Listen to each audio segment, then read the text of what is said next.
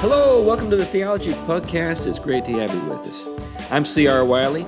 I'm a pastor. I serve a church in the Pacific Northwest, actually, a church right outside of Portland, Oregon. So, anyway, uh, I've written some books. Uh, one of those books is uh, In the House of Tom Bombadil, and it's doing pretty well. Enough about me. Why don't we go around the horn and introduce ourselves? So, let's go to you, Glenn. I'm Glenn Sunshine. I'm a retired history professor from Central Connecticut State University. Currently, my main job is I'm a ministry associate at Reflections Ministries. I'm also a senior fellow at the Colson Center for Christian Worldview. And I have a book that's in the pipeline now for Canon Press. All right. All right. What's it called?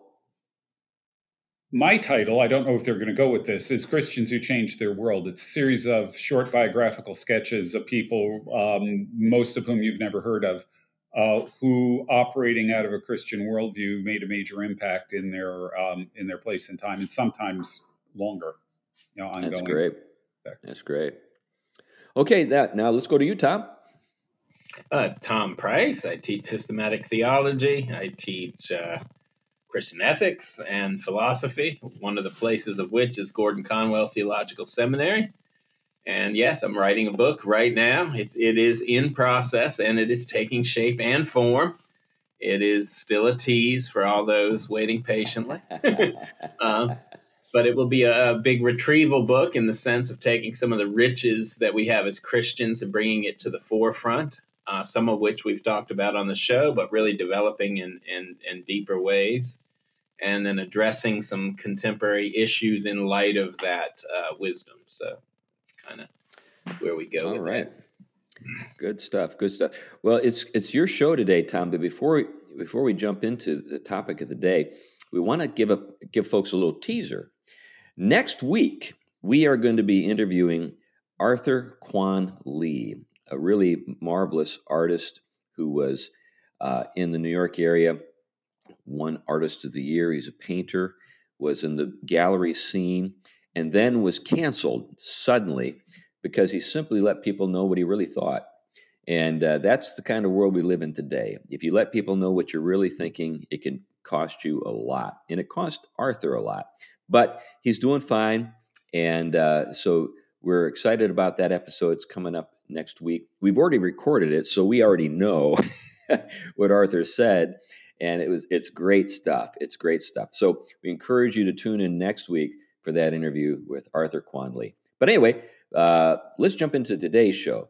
So, what are we talking about today, Tom? Well, well, in some ways, we're talking about what leads to a world in which you actually can be, you know, um, canceled for using language a certain way, right? Um, and, and, and the way in which language um, becomes such a powerful weapon that if you don't say things in line with a certain kind of orthodoxy, you you are a heretic, right? Um, and so and so you know how do we get here?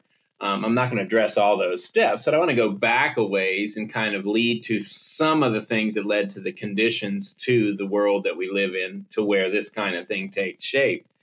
Um, previous episodes, which I'm not going to rehash, have dealt with kind of the way in which Christian language functions in relationship to referencing God and then everything else. And we talked enough about it by using this terminology and the briefest way to just kind of reference that is is that analogous talk is such that it doesn't violate you know the commands of idolatry when we reference God. So when we recognize that God can be fully God whether or not God creates or not, and creation can be anything other than dependent on God as creator, we realize the the theological vision in which our language takes shape.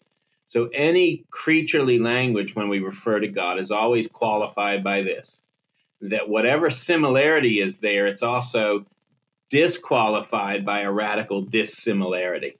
So, whatever positive thing we say, God is good like we are good, it's always qualified also by, but not good also in the ways in which we think we're good. God is always inexhaustibly richer and incomprehensible whatever things we share in similarity to God. So we may be like God because God is our creator, but God is not like us, right? That is that is the kind of way in which language works. Well, anyway, the world shifts at eh, you know around 14th, 15th century, in which God no longer is the the ground and source of all perfections, right? Um, God becomes one more thing within this circle in which God too has to get, have them added to God in order to to participate in them. So, if you say God is holy and creatures are holy, they both have to participate in some larger category of holiness in order for God and creatures to participate in it. Um, if you go back to Duns Scotus, um, it was really the, the issue, the question of being, right? Um, for, for Duns Scotus, um, God is not being itself. Rather, being is a very general category in which God and creatures both participate. The category of being is larger than even God, it's prior to God, right? Yep. And mm-hmm. uh, I think it's good for us to kind of help people understand the implications of this at this point. What we're saying then is that the term uh, that we're using to refer to ourselves and God is just kind of in our heads, or it's just a word. This is, uh, you know, yeah. the term in philosophy is nominalism, which yeah. uh, maintains that there are no uh, realities that are extrinsic to ourselves uh, within which we um, understand a term to mean what it means. It's just kind of like something that just exists in our heads. And yeah. consequently, um, we can't really say that God is the ground of being uh, yeah. when we use a term being as much as we can just say, well, God is God is, and we are. And then yeah. we create this this huge kind of rift or gap between yeah. us. Whereas uh, the older view is that no, no, that's not the correct way to think about these things. The older view is being itself is God. Yeah, um, yeah, and you know reason itself and, so forth.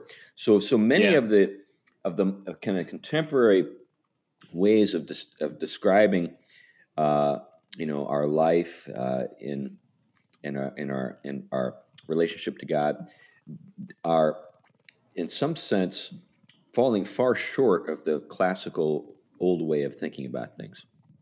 That's right. Yeah, that's right. I mean, the, the classical Christian vision is something, and again, there's, I don't want to get in the whole modern debates and the Protestant debates of Karl Barth with this whole tradition, but I, just just to talk about classic Christianity, it held something what we would today call sort of an analogy of being. What what did that mean?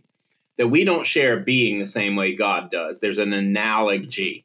That means it is similar in the sense that we derive our creaturely being from God. We have a real being. But because that being is always dependent on God, who is being, our being is not our nature. It's something we always receive as a gift. God is total giver, He's being. We are total gift. We receive our being. We have a being, but we receive it. And so, because we do, all of our language is qualified by that analogy. So, the fact that I have any goodness and God is goodness itself is qualified by the fact that God is goodness itself. And if I have any goodness, I have it only in a similar way, limited, finite, and fallen, right? In the creaturely sense. Um, and so there is never, so my language when I refer to God, and even scripture's language when it references God, is always qualified by this ontology that, that God is the ground of all perfections, in, is the true meaning of them, but we don't have access to that true meaning. We only have access to the creaturely manifestation of it but we can use that language to reference God, but it's always qualified by the fact that whatever it means, it doesn't mean what it means when applied to the creature. So there is a mystery and incomprehensibility to our language that, ta- that doesn't domesticate God. God is that infinite source of all things to which we know we owe all of our perfections, but we don't have this certitude of of of what this means when it applies to God, right? We just know that God is the ground of it, the source of it, and is the one in whom it is is super eminently grounded. Um, whereas this new shift is basically different. It's saying that the attributes of God are not names of God, but they are things that God participates in the same way we do.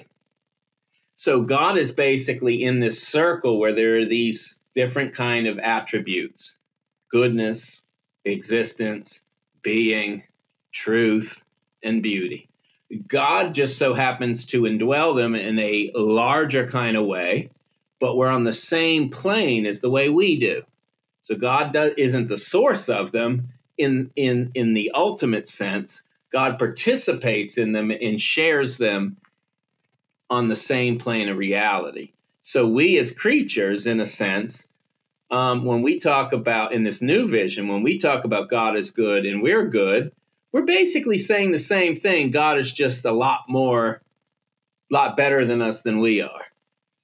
He's not so this is something different. Yeah. Now, one of the ways that this kind of kind of where the you know meets uh, our lives uh, is uh, in this when it, when we come to the subject of reason. Yeah. Um, and this is something that bubbles up at time and again. So, uh, for example, uh, people today, when they think about reason, they don't think about its origin. They don't think about, it, uh, you know, why is it p- possible for the universe to exist in the way it does, uh, and in, in in such a way that reason actually is sort of bound up with reality. And uh, instead, people think of reason as something that it's kind of like got a life of its own. Yeah. And sometimes you'll hear people refer to something uh, known as autonomous reason. Yeah. And what they mean by that is that you know we can exercise reason in a way that denies God. Well, the Bible denies that. Uh, that kind of reason in the Bible is referred to as foolishness. yeah. In other words, it's not reason at all that's being exercised. Reason has its origin in God because, in some sense, our capacity to participate in reason and use reason is some is is ultimately dependent upon uh, this reality that is God, and uh, in this, and consequently, there is no such thing as autonomous reason. That's a non sequitur. It's a it's a it's a it's a contradiction. Uh, it just doesn't it just isn't real. Um, so, but I know what people are getting at. They're they're getting at a particular way of thinking about how they use their reason to sort of calculate, you know, uh, uh, you know, in terms of how they can get the most the, uh, uh out of life that they want. But again, scripturally, mm-hmm. we have a word for that. It's foolishness. Yeah. Well, that, but that's right. I mean, and what you have going on here, I'll, I'll, I'll give you uh, this, uh, Glenn. Um, what you have going on here, and what I'm going to get to, is the way in which contemporary reason actually will start to embody this shift. And and I'll get to that. But Glenn, uh, let me run with what you're going to say. The, the the thing that's interesting about what Duns Scotus does here is that you know I I think maybe the best way to get at, at where I what what I see as as the issue here is to go back to uh, Plato and well, and Socrates and the Euthyphro dilemma, um, which the, the question was posed: Do the gods demand uh, goodness, righteousness, because they are righteous, or do they it, it, the, the, the bottom line of this, I'm not really wording it well. The, the bottom line of this is is goodness something that the gods simply will, in which case it's arbitrary, or is goodness yeah. something that exists outside of the gods that they have to conform to? Yeah. And so th- those were the the only two choices that Socrates had. And yeah. my my answer is who dealt this deck? There's another possibility which That's, is yeah. that goodness is anchored in the character of God himself, so that it is neither arbitrary nor above God. The yeah. problem with what Scotus does here is that by univocity, he falls into the Euthyphro dilemma. He's, he yeah. is forced into Socrates' two choices. And the way he goes yeah. is goodness is completely arbitrary. God yeah. could have willed things to go any way he wanted to. He he could have removed all the knots from the Ten Commandments. Yeah, but he dictate he decided uh, as an arbitrary act of will that this is what goodness is going to look like. So yeah. good and evil are, in fact, by this reading, arbitrary. And that, that's really where Scotus has to end up. Yeah. Um, so that that it seems to me, you know, even more than reason, reason's really important, but even more than reason, yeah. this highlights the problem with univocity. That, well, that's right, and you you kind of thicken the picture because I mean, on, the first step was just to move uh, move God and everything else under a kind of general concept of of, of being that made them similar. So basically, God is just an infinite type of being, the same way creatures are. So the same order of being, just God is infinitely, you know, um, bigger. Um, it's not two ontologies, um, two completely different planes of being, is the way classic Christianity held it. What we're dealing with here is one plane of being. God just so happens to be the superior on it. Um, but that's the other part is that this God is not simply doesn't have the full character of the infinite Christian God, but now sort starts to be represented as sheer power, um, not governed by any kind of larger nature like goodness or intelligibility. Those things become exhibitions of that power.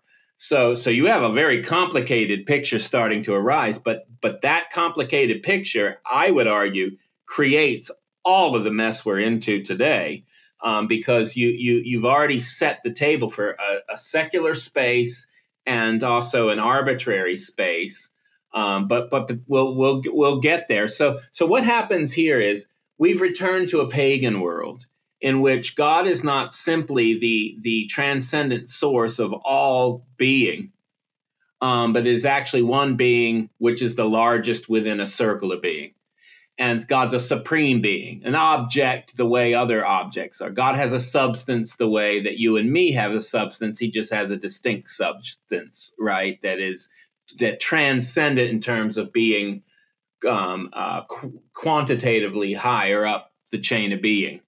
Um, so, yeah, and, so and this gets actually to the third key concept in Scotus, what he calls haecceity, uh, which translates into English as thisness, basically. um, yeah. and, and what that what that means is that everything that exists, the thing that's important about them, is a set of unique characteristics of that thing that exists. So yes, God has his particular thisness. Human beings have their particular thisness. Maybe it would be thatness, but whatever. Um, but, uh, well, uh, and, and, and, and so on which is really we're not full blown nominalists yet, but nominalism is the logical conclusion of this. Yeah, that was the other part of that. Yeah, is you get the nominalism too, and th- th- what happens is when we make this shift, and I know this is confusing to a lot of people. That's okay. You got to kind of we got to step into it. But when this shift happens, one of the things that you begin to see is that that all of the fragmentation that we're experiencing today is kind of grounded in in this kind of um, this this breakup. So what happens is um, before you get there, Chris, we, what we move is from an ontological difference between God and creatures to an epistemological difference. Because what happens is, and this actually widens again, this creates the two-story world of Kant fact and value. Because what happens is is we're not dealing with two different planes of being now. We're dealing with one plane of being with two stories. And one of those stories is one because those particulars aren't the same, they actually become radically more different, to which all that sameness ends up ends up lending itself to a radical discontinuity. So anyway, um, uh, Chris. Yeah, yeah, I think to help people see where the rubber meets the road here on this, everybody sees uh, kind of the, the sort of the outworkings of this, you know, with transgenderism and all the craziness we see today. Mm-hmm. But uh, this, I think, is an important thing for our for our listeners to understand, to grasp. Those ivory tower theologians who don't seem to have any have, have their feet on the ground. Actually, that's what we're dealing with here. Is it may take 800 years for this to kind yeah. of work itself out, but it's here. it's the, these things are not irrelevant. These things are not unimportant. These things are not out of touch with reality. In fact, what these things can do is get us in touch with reality or separate us from reality. Yeah. And what we're dealing with as a result of sort of the outworking of this this phenomenon or this crisis in Western thought is all the craziness that you see in the news today. Its taproot is late medieval theology. yeah, I know it's yeah. hard to accept, yeah. but no, that's where it's. I, I, I just w- want to put in a little bit of a historical note. Um, the ideas originate in this period. I am less than convinced that they have the direct impact that people frequently assign them to. I think they're sort of rediscovered later because this really only gets um, takes a foothold among Franciscan theologians uh, the Dominicans and others don't really go in this direction. Council of Trent doesn't go in this direction. The Protestant, the first generation Protestants uh, into first the generation didn't. No, they, they don't do it. But when you begin moving into a realm where atheism is becoming, or deism even, is becoming more an intellectual cachet for the period, this is going to be something that is going to get well resurrected or rediscovered. So historically, I just got to put that one in. But but I would describe it, Glenn, as a recessive gene. Possibly. so it's it's not it's not as though this thing has just kind of come out of outer space. Right. This has well, been with they, us for a long, long time. Yeah, yeah, yeah, I mean, I think the way to think it is there. Is, there is a trail. I mean, what, what, in the Catholic circles, it was called Neo-Thomism. They actually ended up moving closer to Scotus than they did to- Thomas um, and Suarez and uh, Cajetan, um, or uh, you know, um, would would be two figures. But interestingly, it started to spill over into the Protestant world, and, and I'll give you two examples. This is kind of neat if I can if I can locate them quickly. Um, one of the which was Jacob uh, Martini's uh, Partitions of Questions of Metaphysics, a Lutheran theologian, um, in 1615 where he actually developed the, the, metaphysical foundations of the, the Reformation vision and he was already starting to adopt this kind of um, this kind of a univocity into it, where he talked about the standard categories for analyzing language about God. Um, and and one of the things you'll see in that is basically his quote that um, created beings are not nothing; they have being, and God has being too. And we can use the word being the same as for God and creatures. So you already see this move of sameness. And then you have Quenstedt, if we remember him, maybe Glenn can fill us up on who Quenstedt is, but very similarly, um, he talks about the way in which being is applied both properly to God and creatures. So you're starting to see it spill over into the, the theological and Protestant world with these figures. I would even say Turretin, who I love in many aspects, but starts to embrace this this univocity, even in their use of analogy, which can get a little complicated. Yeah, the the thing to note is that the Franciscans were particularly strong in Germany. Luther himself uh, was trained under nominalist theologians and so on. So it wouldn't be surprising that it's going to be reemerging or uh, reasserting itself in a German context. Yeah, I actually had a con- I had a conversation with a young man in our, my church just the other night, and he was asking the question, "Can we get from is to ought?" now, if you if you if you can put it that way, and you have no theological background, that tells you just how thoroughly mm-hmm. this way of thinking has filtered out into the churches. And mm-hmm. I said, well, the only reason why you would ever be able to even separate is from ought is if you're able to entertain the idea that creation itself is unfounded in God. In other words, it's not yeah. a creation at all. in yeah, other words, this, yeah. this this way of thinking, uh, which imply you know sort of implies that you know there is isness and then there's oughtness, and these things don't really relate to each other except in our own wills or in God's will as He forces the sort of forces the issue upon the world. And by the way, this is one of the areas where I think that um, some well-meaning Christians can go uh, wrong. It, yeah, it's it's not as though God is imposing upon the world something utterly alien to its nature. That's right. C- commands are given. That's it's, right. God is is actually reaffirming the created order of things. Absolutely. Through the commands. Absolutely. It's the. I mean, Russell Kirk gets this completely um, that the fact that commandments are liberating because they free us from that which distorts us from our creatureliness. I mean, it, it, it is a completely. This is why I always tell reform guys, you need to stop talking that language of the emphasis, the the exterior imposition of a divine will. I said you're playing right in to an alternative metaphysic than the biblical one. Um, even though the language of the Bible is very harsh sometimes, we understand why because we're talking life, death, being, non-being, right? Um, but but its language is about the way in which the commandments are a reaffirmation of the gift of creation, and they are stifling that which brings death to it. So it is a life death matter with the commandments. Um, but yet they are not this arbitrary imposition of a will. They are actually that which is, is, the gift of liberating us from a, our wills turned inward rather than receiving the gift of our createdness. Um, so, so yeah, it's a very different picture.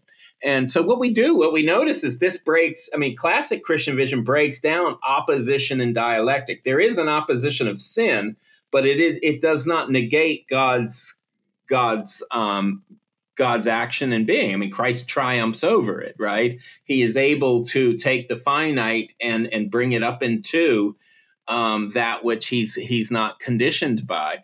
Um, but what we have with the with this view is is basically God has to, you know, we're, we're on the same plane of being. So on the one side, all of our language basically that we reply to each other, like, you know, Glenn is good, Chris is good, God is good. God is just good in a in a in a bigger way than Chris is good and Glenn is good. Right? God is He's not gooder. Yeah, yeah. that's right. yeah. So so God is not just good, he's the best. That's right. He's he's the, he's the best, and we're we're kind of not so good, and so you know we can't measure up, and we're crushing us. Where when we understand the classic Christian vision, God is goodness itself, the perfect, the very perfection of any good, to which this this so-called God itself would have to be um, a participant in to have any good whatsoever, too. Um, God, God is not one more good thing amongst good things, but rather is the source of any good thing that has any goodness. I mean, that's you know that that's kind of where we're going with this. So, so, but in this vision, God is basically you know the best among betters of the same quality, right? Now, um, God is distant because God is you know the best amongst um, you know goods but God is is is definitely not the ground of all goodness. And so in this case, there's there could develop, as you see, a kind of a, a competition, which actually does develop. Because if God is on the same plane and we are on the same plane, and, and then somehow God acts, somehow we've got to back up because our being somehow it, it kind of gets in the way of God's being, right? If you're on the same plane of action and God's action is of the similar sort to yours, then if you don't cooperate or negate or submit, you're in conflict with this this God. Whereas the classic Christian vision is you're on your own order of being. You know, work out your own salvation in fear and trembling, trembling, and then the next verse is for it is God that worketh in you, right? There's no conflict. Your own order of being you do this, God's own order of being he's grounded it, right? And and produced it. This view is basically if you do something, God doesn't. If God does something, you don't, right? And the only way you get anything done is you partner up the same way that we would partner up to get something done, right? Cooperation on the same plane of being. Um, and so eventually you can see how, in order to create creaturely freedom from this God who obviously can absorb our space, um, we have to create some opposition. So univocal language, same language, actually lends itself to the other side, what we call equivocal language. That means that our language differs radically from any similarity to God. So what happens is when we need to get distance from a God who is the same so that we have some space, we have to kind of create an opposition. God is this way opposed to us, but on the same order of being. So we are finite, God is infinite, but infinite on the same order of things. So God is just farther away, not the ground of everything, but farther away, where we are closer to ourselves. Um, Chris, go ahead. Yeah, it's it, to me, it's the pizza problem. So, Yeah, okay, yeah. with the pizza problem, if God gets seven pieces of pizza, that leaves me with one. Yeah. But if I want more pizza, then God has to have less pizza. So That's God right. needs to go from seven pieces to five pieces so that I can have three pieces. And this is the way people kind of think about their relationship to God. That's right. Whether that, Yeah. you know, w- without realizing that God is the pizza. In other words, all Yeah, of God and all of you, you, you know, God is Yeah. the pizza. And and that's what you want. You you know, you want Yeah. to be fed by the one who is the source of your being. I Oh, can see Glenn is amused. I, I, I'm just thinking about uh, God is the pizza in connection with the Eucharist, but I don't think we really want to go there. yeah, we don't want to go there. This is it's this is where wanna- the analogy breaks down. University too far. Right. Yeah, yeah. Well, this is but and so now what happens is that because there is a place for positive and negative language and true Christian reference of God, it looks the same sometimes when we do it within this vision. So when we say, you know, of course, you know, God is similar to us in all these ways. God is just the top of the chain. But on the other hand, God is different than us. So there is a kind of oppositional language. Just like we talk about, you know, um, God is, you know, infinite. We are finite. Um, God is, you know, you know, um, we- use ne- we can use negative language of God to ca- qualify a positive. But here it's something different.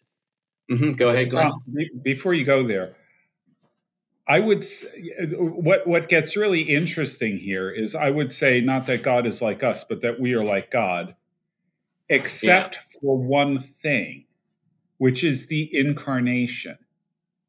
With Yeah. the incarnation, God for the first time begins to share a nature with us, and you have to put Yeah. it in that order.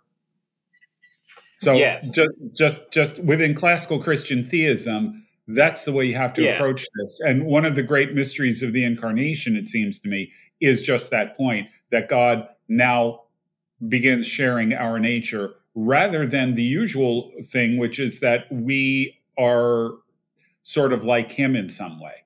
At that point, he becomes like us.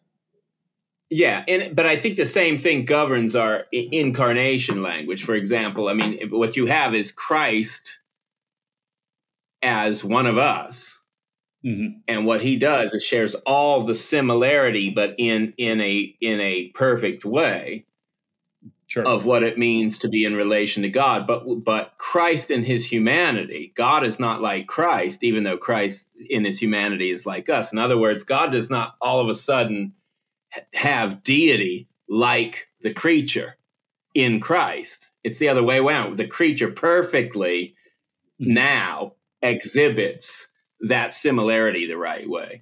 Um, and I think this is what Chalcedon is trying to say is, you know, that full divinity, full creatureliness. Um, but all of a sudden, Christ, because of the perfection of his humanity, doesn't all of a sudden, um, ex, you know, it, and it's what Nicholas Lash used to tell me. He said the incarnation does not not resolve mystery; it actually compounds it. And, I, and that, that I kind of get that there. What he does is he deepens the similarity and difference um, in, in a way that um, what what you begin to have going on here is is kind of is.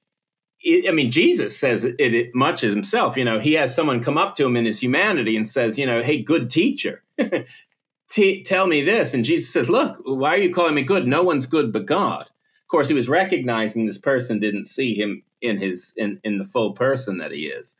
Um, but one of the things you have going on there is that very thing is that, you know, there is an inexhaustible source, which is his deity, that is not able to be manifest on the level of the creaturely, even though the creaturely does point you to it. So this person saw it, yet he stopped where he, he you know, the at the veil. Um, and you know that's kind of the mystery of the veil and the unveiling.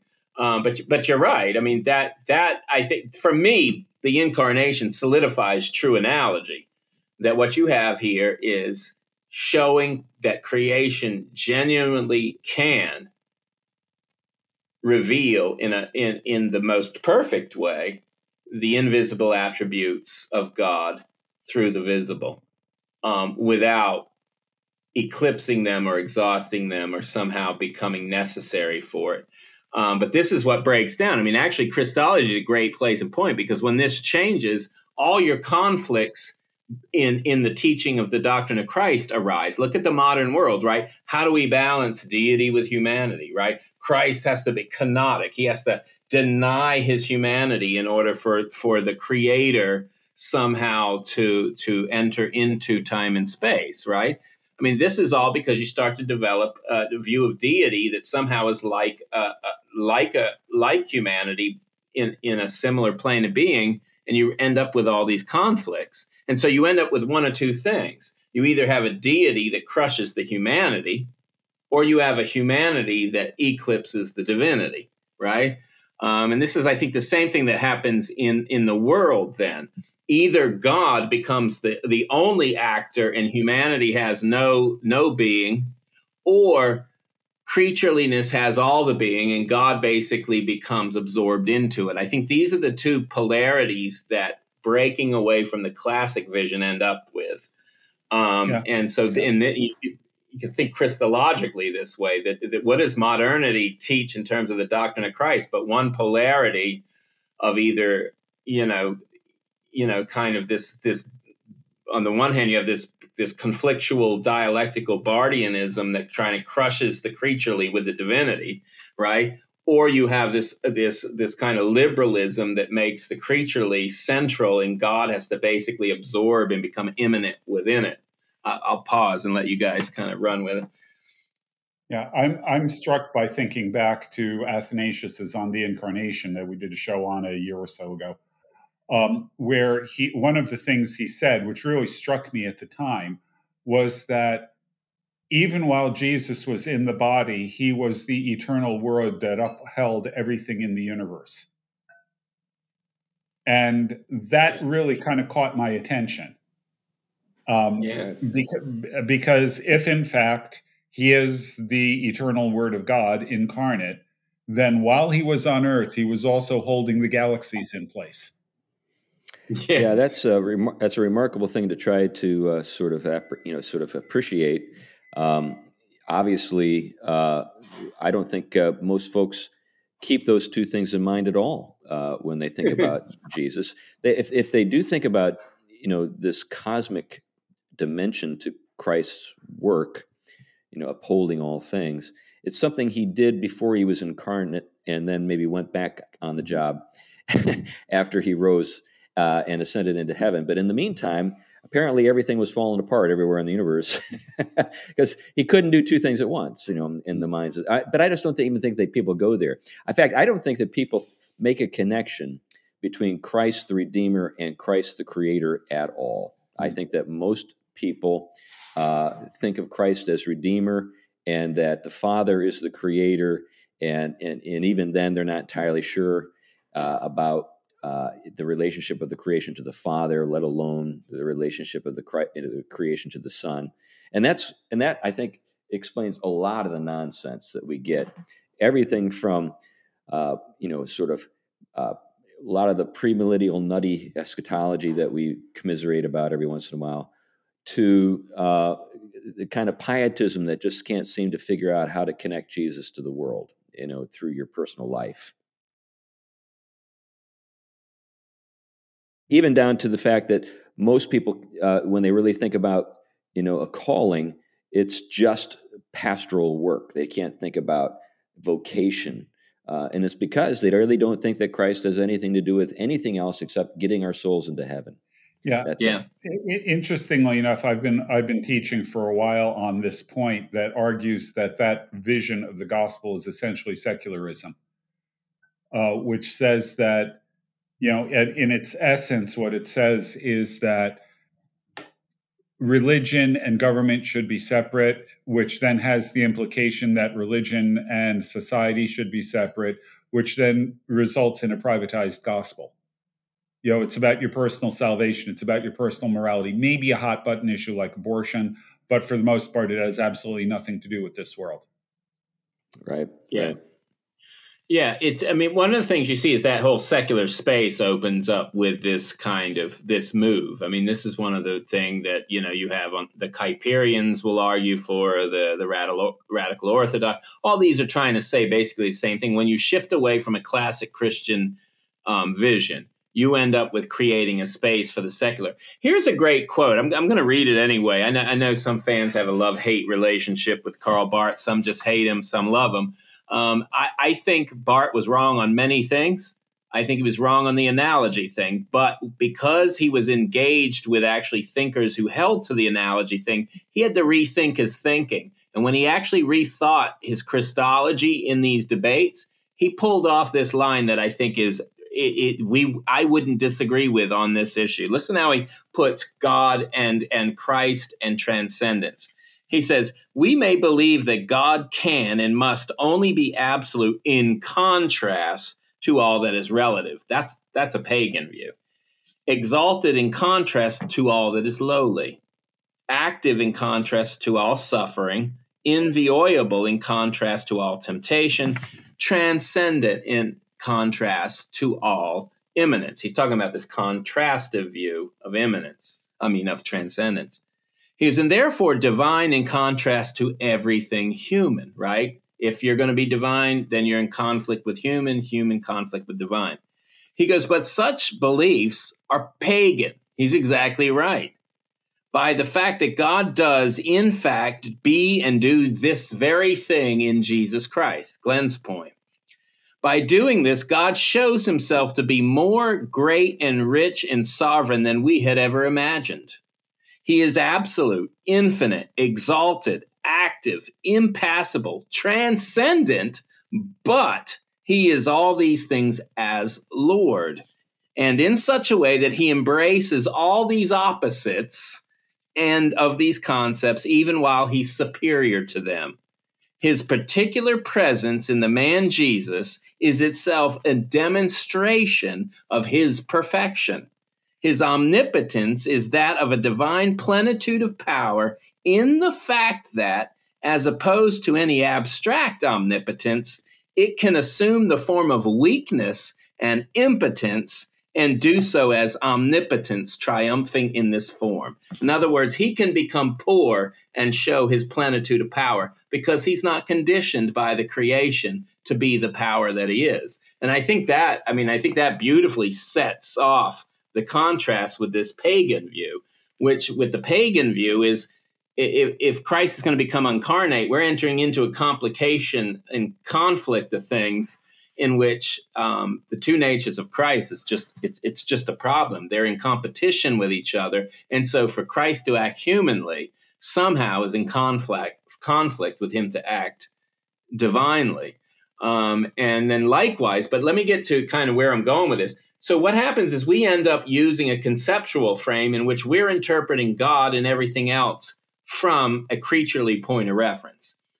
As as I experience things and I think things are meaningful, therefore God must be the same as that. So if I have certain needs psychologically, God becomes the therapist answer to my needs if I have certain ideals and certain um, wishes of justice and everything else, God becomes sort of the the underwriter of my cause. As Feuerbach said, we take our creaturely attributes, project them onto the heavens, and then create create a God out of them.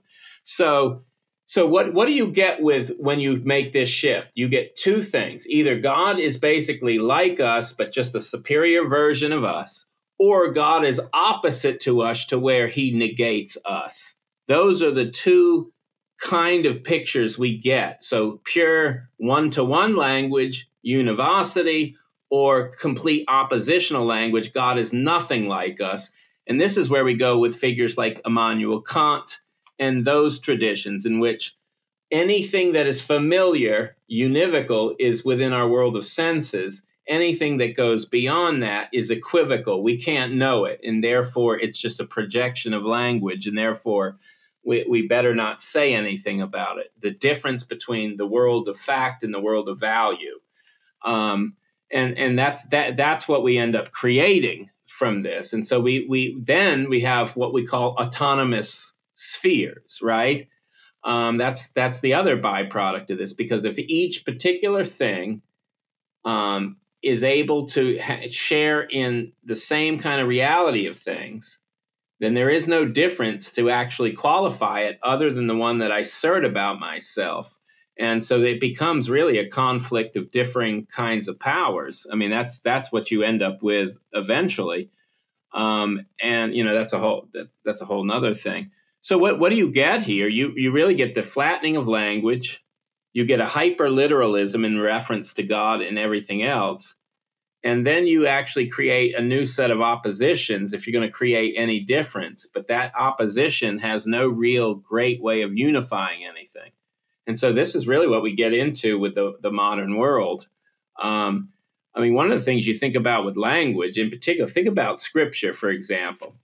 So classical the classical christian vision was one that was very rich in terms of language because the whole creation was a chock full of meaning. Therefore it was a symbol system not only referring to itself but referring to god and higher things. So you could use it because it wasn't idolatrous because it was always qualified by the creator creature distinction. Well what happens now is when we think of the literal sense of the text we tend to read that strictly in the familiar, ordinary, um, that which is accessible basically through historic critical analysis. And so, meaning now is on this one plane. And if we're going to interpret God and God's relation to us and our relation to each other, it's all within this one flat plane of meaning. And so, what we begin is we create the conditions for the modern world and then the postmodern world. Go ahead. Yeah, I, just finished up uh, uh, Barfield's Owen Barfield's uh, Saving the Appearances. Read it years ago.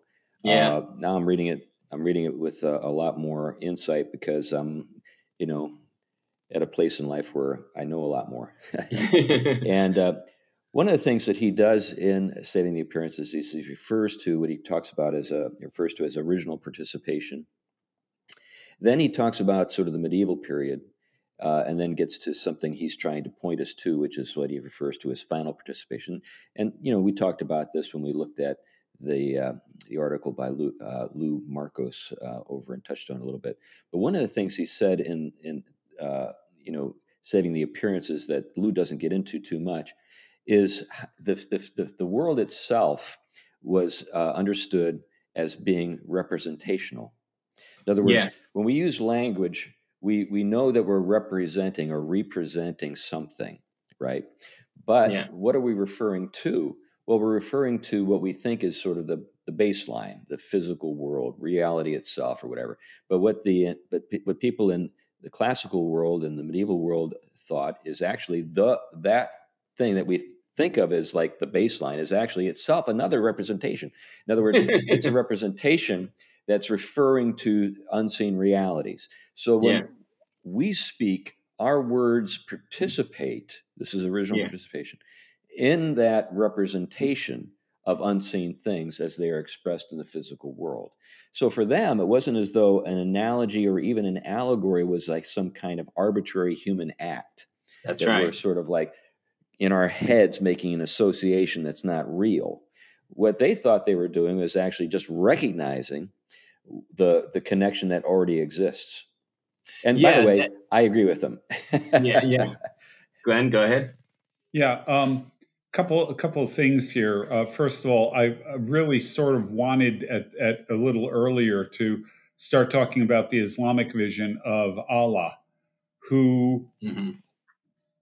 who is transcendent, but for whom it is impossible to have an incarnation it is impossible for him to suffer. It is impossible for Christ to actually be crucified because this would be below his dignity. Yeah, I, I think yeah. that's that's a rather that's a rather interesting angle on this that would be worth more exploration. But I don't have uh, I haven't really thought this through, so I'm not sure where to go with it.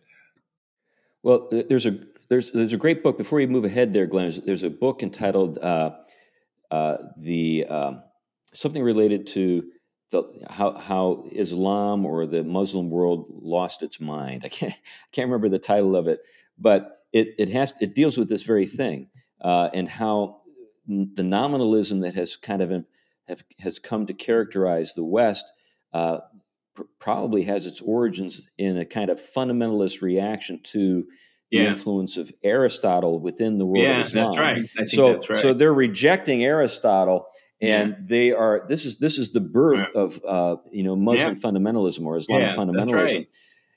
And so, anyway, but but that's a uh, uh, one of these days I'll, I'll remember the name name of that book. Yeah, that, that would be worth looking into.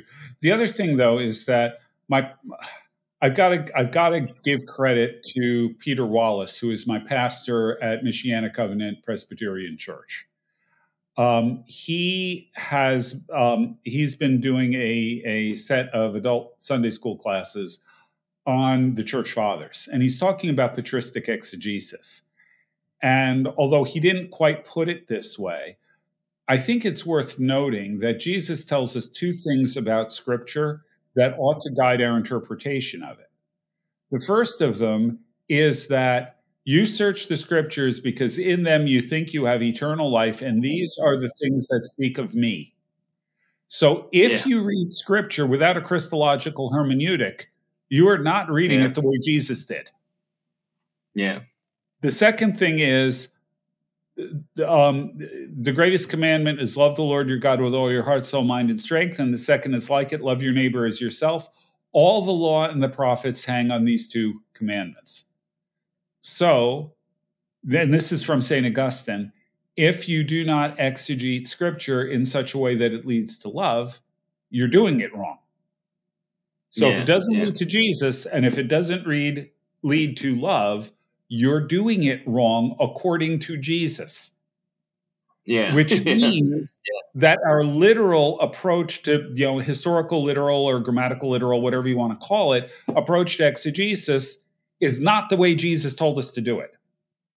That's that's right. I think that I think that at some point it'd be great for us to explore uh, kind of the way love has drifted in the modern mm-hmm. world to mean certain things to people yeah. that Jesus didn't mean right. or Augustine didn't mean. But uh, I do want to just note I found the book. It's called The Closing of the Muslim Mind mm. by Robert R. Reilly. I think you mm. you're familiar with that that uh, author, Glenn, but its enti- the subtitle is How Intellectual Suicide Created the Modern Islamist Crisis. Wow. And he goes back into uh, sort of the theological uh, battle that was going on in medieval Islam that led to uh, kind of the the loss of the civilization that so many people in the Muslim world uh, you know, remember fondly, but actually undermine today. Mm-hmm. So yeah. when you think about the great achievements intellectually that we can attribute to, uh, you know, the to, to, Muslim civilization, they were already um, they had already rejected the very kind of intellectual bases by which those achievements occurred yeah. by the time uh, the West encountered uh, Islam. So, so by the time the Crusades come around, there Islam is already in decline intellectually. Mm-hmm. Anyway, just a, a, fascinating book. Yeah, it. I mean, it shows, but it shows you what happens when those, those you know, you you unleash will apart from you know a, a fuller fuller vision of deity. Period. Much less the the full Christian sense. Um, but one of the things I think is worth pursuing is some, something I've been reading a lot about is that with this dissolution uh, from the classic Christian vision to to this changed vision um, was actually not only this kind of establishment of a one to one language or a radical oppositional language, depending on how you emphasized things. But you know, I mentioned this desymbolization of the universe, and I think this is really something we've been trying to recapture with Tolkien, with with Lewis, and the these you know this kind of um, you know the Platonic heritage of, of, of Christianity. It, because here, I mean, kind, you know, when you talk about the literal sense, you're talking more a fuller sense of literal, which can include the liturgical and the analogical, because analogical meaning is really the ground meaning, not univocal, not one to one. Matter of fact, if I do an act and Glenn does an act, Wittgenstein understood fully well. He used the term family resemblance, but he was retrieving analogical language. He understood they weren't the same thing right? Um, he understood that they were within a family of things, and so and so. Um, so this kind of hyper literalism that even a lot of the fundamentalist Christians have adopted is actually buying into a different ontology than the biblical one. And by doing that, you're actually taking the meanings of terms, and I'm not saying run to to the alternatives. I'm just saying you're actually taking the meanings of terms and driving them by a, a, under set of understanding of things that are grounded more in your experience and in your culture and your time than you actually are dealing with the realities the biblical language is dealing with when you interpret things.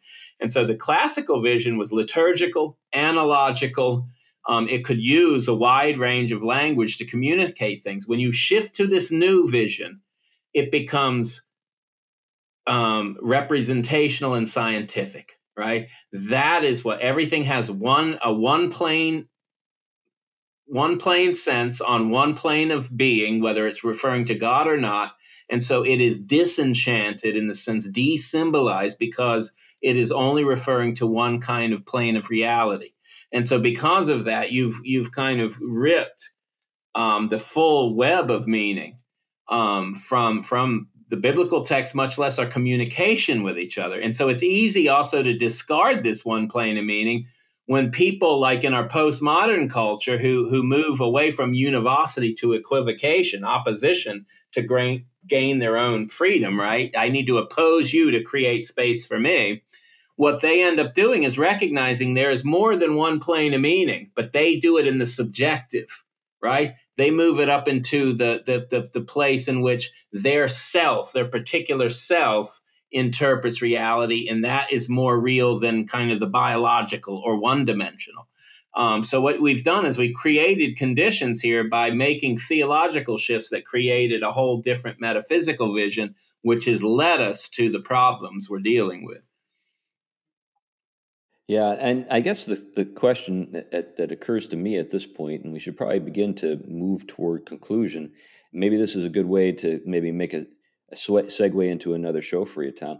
But what do we do about it? You know, how, how, do we? Re- you know, I think you know, uh, for many of us, uh, the yeah. Inklings are where we go. You know, yeah. because they they understood this. You know, back in the early 20th century, they they they were way ahead of everybody on this, and they were. Uh, doing the things that they did because they were speaking to us. I, I really do think that. I, I think yeah. that they knew that the that the world that they lived in wasn't going to hear what they had to say, yeah. and they were they were speaking uh, to us uh, further down the line, who were kind of experiencing the the chaos and the and the insanity and the meaninglessness uh, everywhere we look. Uh, and that's why they're so popular in so many circles, even outside Christian circles, particularly Tolkien. Um, but uh, what do you th- what do you have to say? I mean, what do we do about it besides read to- uh, the Inklings? yeah, um, well, I think they're a good starting place. I mean, I think one of the things I, I, I think the way forward is, and it's kind of what we've been up to, is is it's a combination. One is retrieval. We need to actually immerse ourselves in the Christian imaginary, to use Charles Taylor's term to actually think from from not just the scriptures but the whole the whole culture we've been given as Christians which we call kind of tradition in the lower T sense of the word right? It's not the same as scripture but it's the byproduct of people who read scripture. And then Christian culture which produced these these sources by the imagination that's the byproduct of sanctified reasoning right? Biblical reasoning led to all different things hospitals art music literature. It also reconnected with the whole of creation, past literatures, mythologies, and all of this, and read them in a new light. So we need to retrieve this comprehensive Christian vision. That's one. Um, we need to be in conversation with our with with you know all the saints across time, um, and, and I think we need to also not lose sight of the Reformation dimension, which is renewal. So we need to take these things that that may have had themselves bent towards something that wasn't fully Christian and try to retrieve them and orient them towards the full Christian vision as as we would see it through the kind of re- reform lens that we read things in. So there's the retrieval. Um, you could even say, in a sense, you know, the Renaissance, if you will. I mean, we need Erasmus in order to get the translations going, right?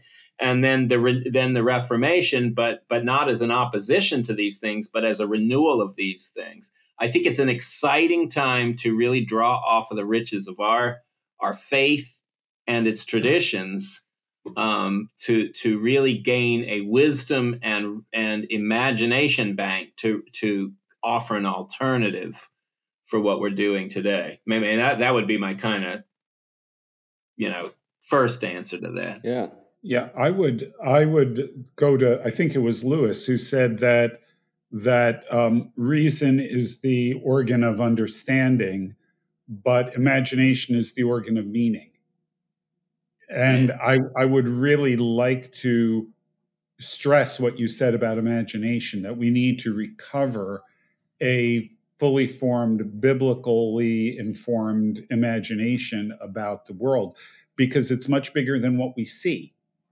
And if we yeah. limit ourselves to what we can see, we never get to the things we can't. And the things that we can't see yeah. are things like meaning and purpose and destiny and all of those things. So we need yeah. a robust recovery of imagination along with this. Yeah, you know, kind of as we wrap up, two authors who come to mind on that subject, of course, are Coleridge, Samuel yeah. Taylor Coleridge, who's had a lot to say about and he was a believer and uh, did a lot of important work on the imagination. And then George MacDonald, mm-hmm. yeah, who uh, also addressed it. And yeah. Uh, yeah. I think that maybe one of these days we could get Malcolm Guite on the show talk about Coleridge. Um, he'd yeah. be a great a great uh, person to talk to on on this whole matter of the imagination. Um, anyway, we should probably wrap it up. Hey, folks, uh, thank you for your support of the Theology Podcast. We do appreciate your your your your thoughts and the notes you send us and the financial gifts that you send our way. Uh, those gifts are appreciated. They do keep the show going.